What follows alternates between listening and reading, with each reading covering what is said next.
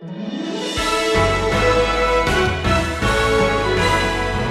false teachers consider Christ dying on the cross as foolishness. Why do you need to believe all that stuff about Calvary, you know, that, that atonement thing?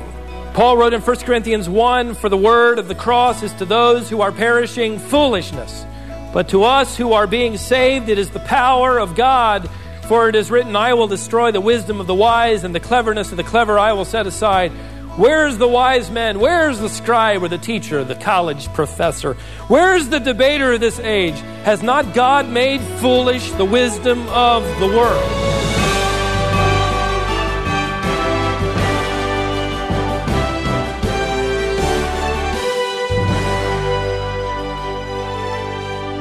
On our previous broadcast, Stephen Davey taught from Acts 20, and we looked at church leaders.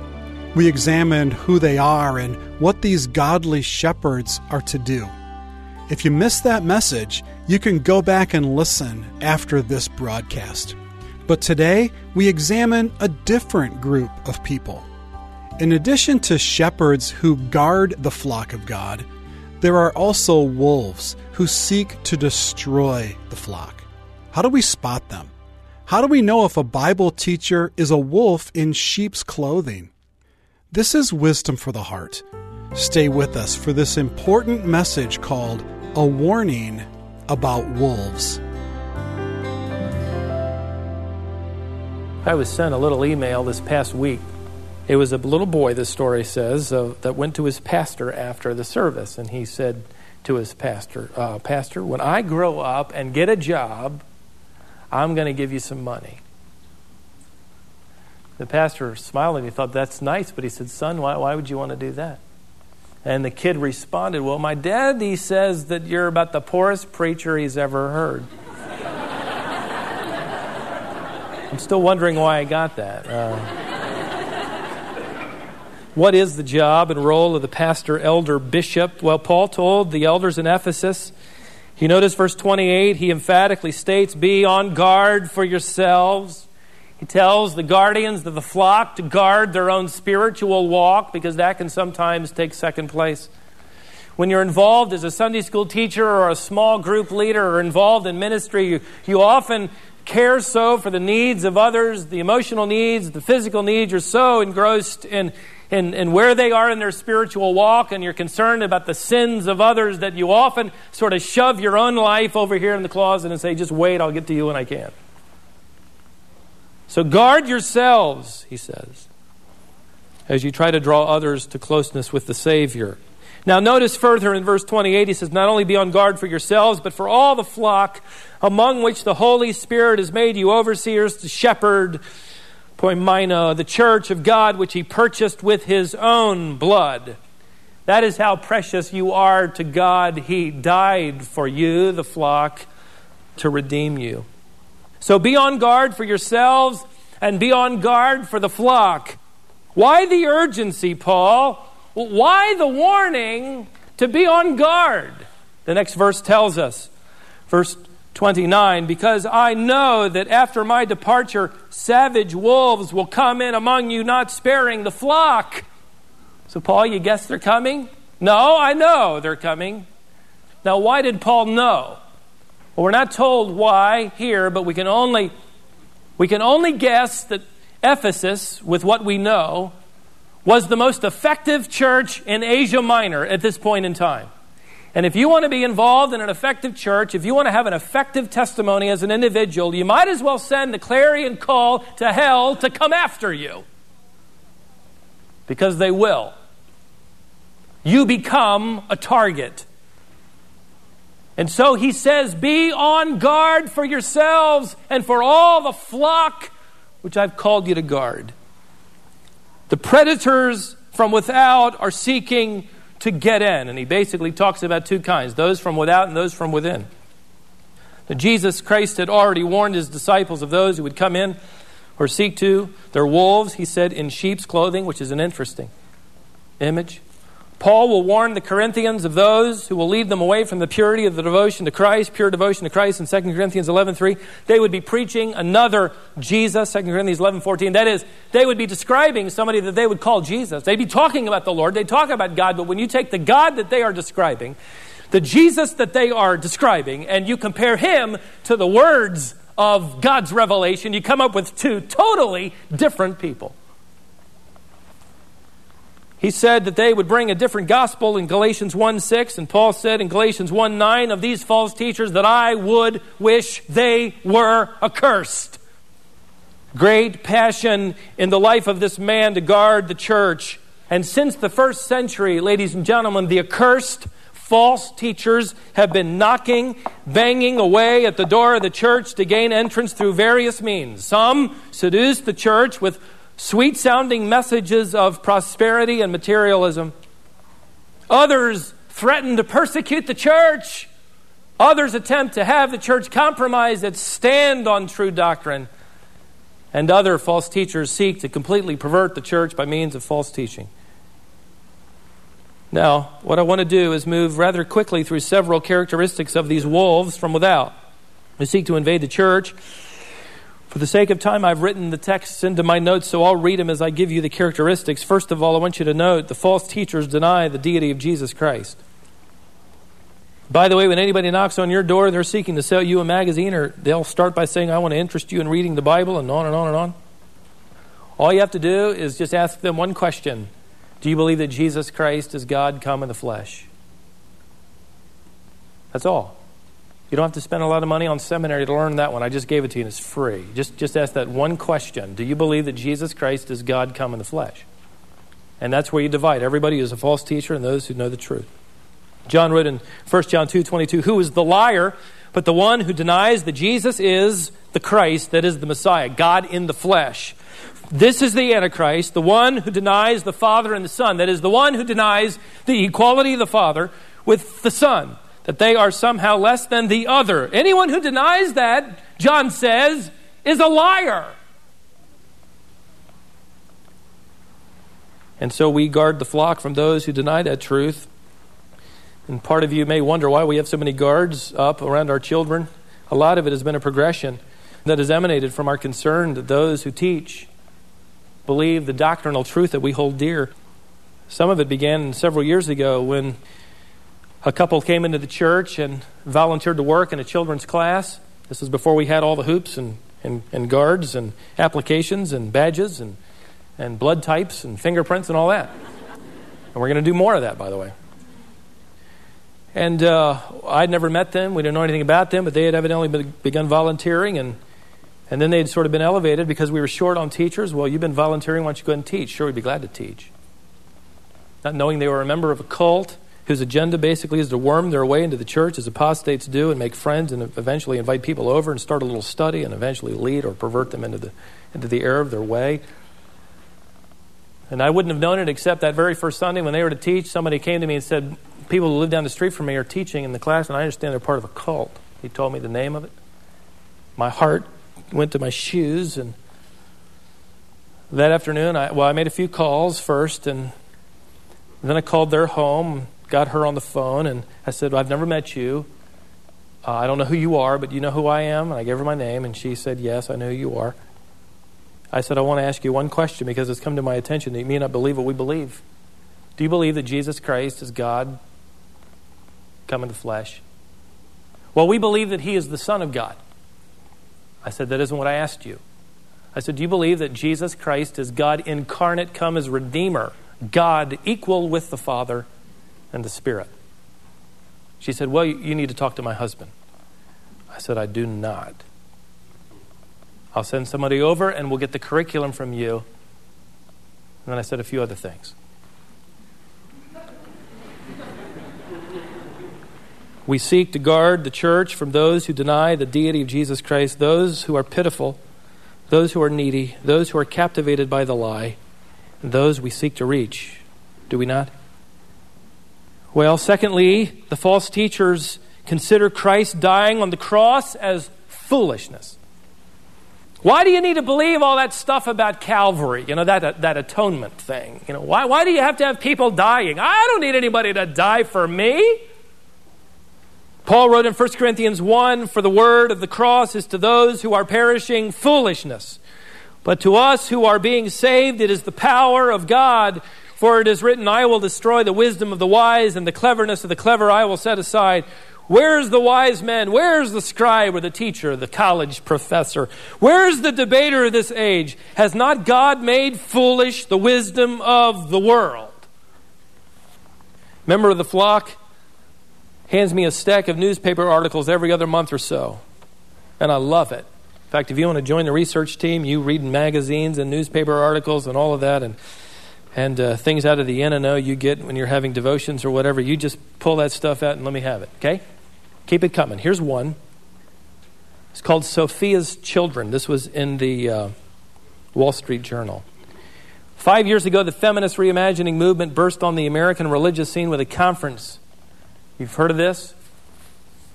Participants sang praises to the goddess Sophia rather than Christ. They addressed their deities as Mother God, Earth Mother, or Womb of Creation. One uh, speaker, who happens to be this woman, who happens to be a professor at Union Theological Seminary, which is not necessarily the center of conservatism, her name is Delores Williams, announced, quote, I don't think we need a theory of atonement. We call it a doctrine around here. She said a theory of atonement. I don't think we need folks hanging on crosses and blood dripping and weird stuff. This poor woman did nothing more than fulfill the words of Scripture that said that those who deny that Christ is God will also do what? Believe that the cross is foolishness. Each speaker, by the way, at this conference was blessed in the name of Sophia. The conference ended with participants. There are more than a thousand people. This is no fly by night, by the way. This is gaining momentum. More than a thousand people in this conference ended their conference by biting into large red apples to express their solidarity with Eve. They were commanded or encouraged to, quote, rejoice in our resistance, in our solidarity with all women who seek to be the Word. To bite the apple is to recommit ourselves to resisting all those forces who oppress us. This is from the pit. Paul went on to say in 1 Corinthians 1 verse 23 But we preach Christ crucified to Jews a stumbling block, to the rest of the world foolishness, but to those of us who are called both Jews and Greeks, Christ is the power of God and the wisdom of God. Third, false teachers suppress the truth of creation and create their own speculations. Uh, Romans chapter 1 reveals how they deny the creative acts of God through Christ Christ being the creative agent of creation, according to Colossians. And in order to, to, uh, to firm up their faith in what they believe, they have not only denied his creation, but they have come up with their own speculations, and every generation has its own. They knew about God from creation, Romans 1 says, but they did not honor him or give thanks to him, and so they elevated the creature to the position of creator, and they worshiped the creature rather than him. Fourth, False teachers twist the grace of God into licentiousness or lasciviousness. In fact, why don't you take your Bibles and turn to Jude 4 because we're going to camp out here for the rest of our time. L A S C I V I O U S N E S S. It's another thing they taught me in seminary for free. I just gave it to you. Okay, there you have it. You have to spend any money on that. Jude 4 is right next to Revelation. For certain persons, verse 4, have crept in unnoticed, those who were long beforehand marked out for this condemnation, ungodly persons who turn the grace of our God into licentiousness. Yours could render it lasciviousness. Basically, what that means is the false teachers that Jude will go on in a moment to describe further. He begins by telling us that these teachers turn the grace of God around so that you can use it as an excuse to sin. Grace now becomes the justification for error. William Barclay provoked my thinking as he wrote decades ago these men, these false teachers, Jude references, believed that since the grace of God is wide enough to cover any sin, a man can sin as he likes. He will be forgiven anyway. The more he sins, the greater grace. Therefore, why worry about sin? Grace, we'll look after that. So, grace has been perverted into a justification for sin. In other words, what that means, men and women, is you can live any way you want. You kind of clock into church and you get cleansed, and then you go back and live any way you want. The more we sin, the more grace, the more grace we need, the more uh, the grace of God is applied to our lives. So, why not sin more? Remember, Paul in Romans said, God forbid that you live like that. Now, I want to bring this down to where we live. I'm going to get really practical. I consider the threat of licentiousness to have long replaced the threat of legalism in the church. A generation ago, our forefathers struggled with legalism, that is, a list of do's and don'ts, and they attached that list to spirituality, which is legalism. And if you didn't do these things, or if you did do these things, you were a mature Christian. Today, and they missed the mark, we have, in our efforts not to be legalistic, have swung over in reacting to, I believe, lasciviousness where we no longer have any do's or don'ts. We do anything we want to do. And in fact, the mark of a mature Christian is no longer what you do or what you don't do, but the fact that you can do anything. And if anybody should ever raise a question about what you do or what you don't do, they are relegated immediately to the role of what? Weaker brother. And who wants to be that? So the church has been silenced as it has overreacted from legalism into lasciviousness so that it does what it wants to do and it doesn't do what it doesn't want to do.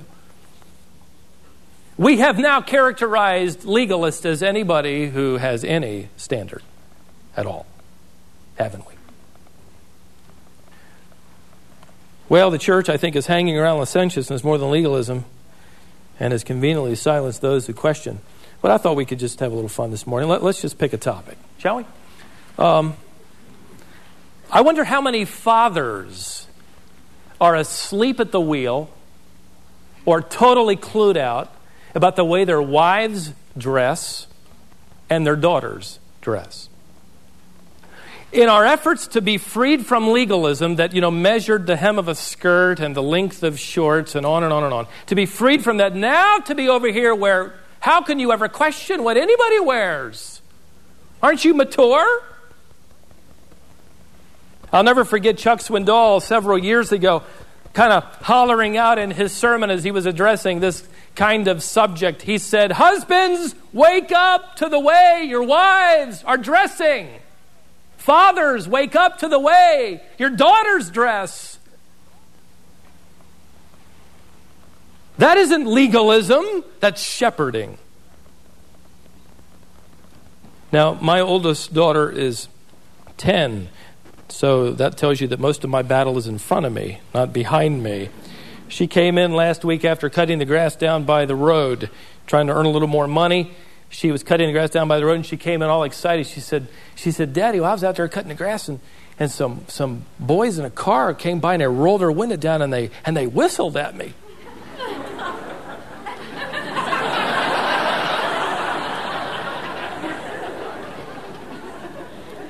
I said, Did you get their license plate? she, she enjoyed it so. A couple nights later, she was already tucked in. I went in and I said, Honey, I want to tell you something. Whenever any boys drive by and roll down their window and whistle at you, spit in their window.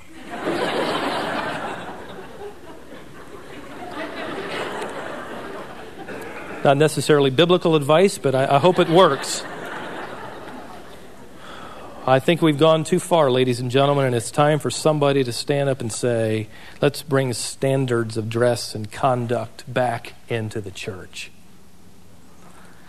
Fifth, false teachers are unaccountable to others. Jude 7, just as Sodom and Gomorrah and the cities around them, since they, in the same way as these, indulged in gross immorality and went after strange flesh, are exhibited as an example in undergoing the punishment of eternal fire. Yet, In the same manner, these men, that is, these false teachers, also by dreaming, that is, they've kind of created this up, all this up. They, they've said, We've heard the voice of God, or we had a vision, or we had a dream. They defile the flesh, and notice, they reject authority. One of the marks of a false teacher, men and women, is that they are not involved in a local assembly. They've created their own religion, they've created their own following. They are the church, they have their own worship. And they propagate their religion through television or radio or various other means to draw after them an audience. They're unaccountable men Sixth, they magnify personal importance or authority. The next phrase in verse 8 of Jude they reject authority and revile angelic majesties. That is, they claim to be bigger than, greater than the voice of authority over angelic majesties. Now, this sounds exciting, it sounds courageous, but these false teachers actually lack a, a proper respect for the terror of the enemy of the church.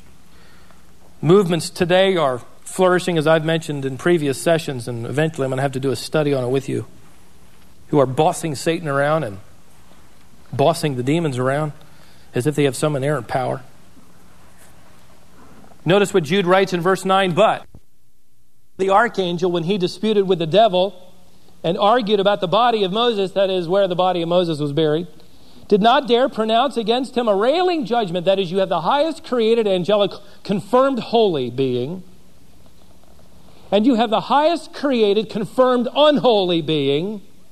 And he had so much respect for this one that he dared not even accuse him or revile him or tell him where to go.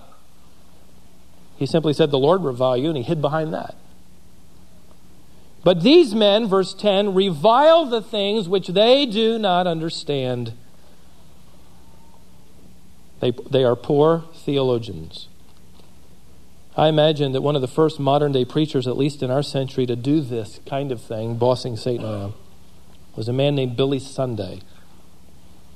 Uh, Billy Sunday was a poor theologian, but an exciting speaker who came out of the professional baseball world to begin preaching. And he would draw thousands of people to come and hear him. And what he would do that would so shock and, and ignite his audience is that he would, he would invite the devil to come up on the stage. And he would have these rather lively debates with the devil. And he would even put on mock boxing matches with the devil. And he would eventually, of course, TKO the devil, and he would always win. Trouble was, Billy Sunday didn't always win. By the end of his ministry, people had stopped coming to him, even while he was still in his prime of health. Partly because of the disaster of all of his children becoming alcoholics. Partly because of the accusations that seemed confirmed of the way he mishandled more than a million dollars that came through his ministry. And in Depression era years, a million dollars was an incredible amount of money. Now, I'm not saying Billy Sunday was a false teacher, far from it. I don't believe he was. But he sort of opened the door of what is now developed in this current day fascination with verbal bullying and the speaking of authority over demonic majesties. Be careful. One more characteristic here false teachers find fault with the church and create their own following. Jude 16 These are grumblers finding fault, following after their own lusts. They speak arrogantly, flattering people for the sake of gaining advantage. Ultimately, what false teachers want uh, are for the people to follow them, and so they discredit the church, they discredit the, the under shepherds. They find fault, and Jude wrote, Why? For the sake of gaining an advantage. Paul wrote to the Colossians, he said, What they want to do is abduct you. They want to kidnap you, you could render it that way, and take you from the land of truth to the foreign land of error. And he said to them, Be careful. See to it that no one kidnaps you through philosophy and empty deception. Colossians 2 8. Put your things away and let me say a couple of closing comments. Maybe you're thinking, wow, Stephen, after hearing that, the church doesn't seem to have a whole lot of chance. And, and uh, there seem to be so many enemies, so many deceivers. There's so much against the church. What are we to do? Well, first of all, remember that God bought his church. God ultimately builds his church. God has gifted men to lead the church. God indwells the church. God purchased the church with his own blood, and he promised the church that the Holy Spirit would indwell it. He promised them that even though the gates of hell would mount an incredible offensive, and it has been going on now for nearly 20 centuries, that even still, the church would not be overcome. According to an ancient legend or story, Leonidas, the Spartan general who was defending Greece against the Persians when the Persians were outnumbering the Greeks 10 to 1. They were involved in battle, and one of the lieutenants came up to General Leonidas and he said, General, the Persians so outnumber us that when they shoot their arrows into the sky, it darkens the sky. What are we to do? And General Leonidas responded, We will fight in the shade. And so we will.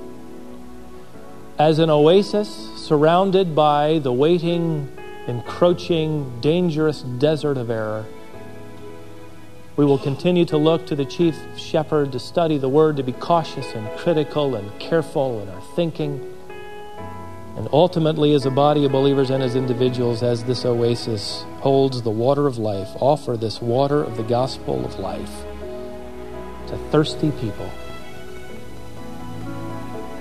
who seek to be free from the desert of sin.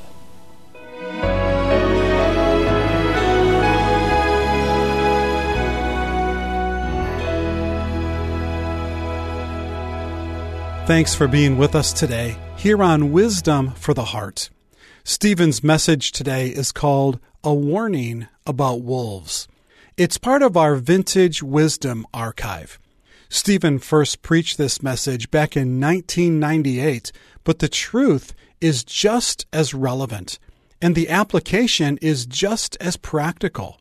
If you haven't already, I encourage you to install our app to your phone. When you do, you'll be able to quickly and easily access all of our Bible based resources. That app contains the audio and the transcript of each of these daily Bible messages. We also make available the archive of Stephen's Bible teaching ministry. Each of those full length sermons is arranged by book of the Bible. The Wisdom International app will work with your smartphone, your tablet, or a smart TV. It's free to install and use, and it's a great companion for your personal Bible study. You can follow us on Twitter and Instagram, and we post our daily Bible message to our YouTube channel as well, so you can subscribe to that. We'd enjoy interacting with you. Our number here in the office is 866 48 Bible. If we can help you in any way, call us. Thanks again for joining us today. We're so glad you were with us, and I hope you'll be with us for our next Bible message. That's next time here on Wisdom for the Heart.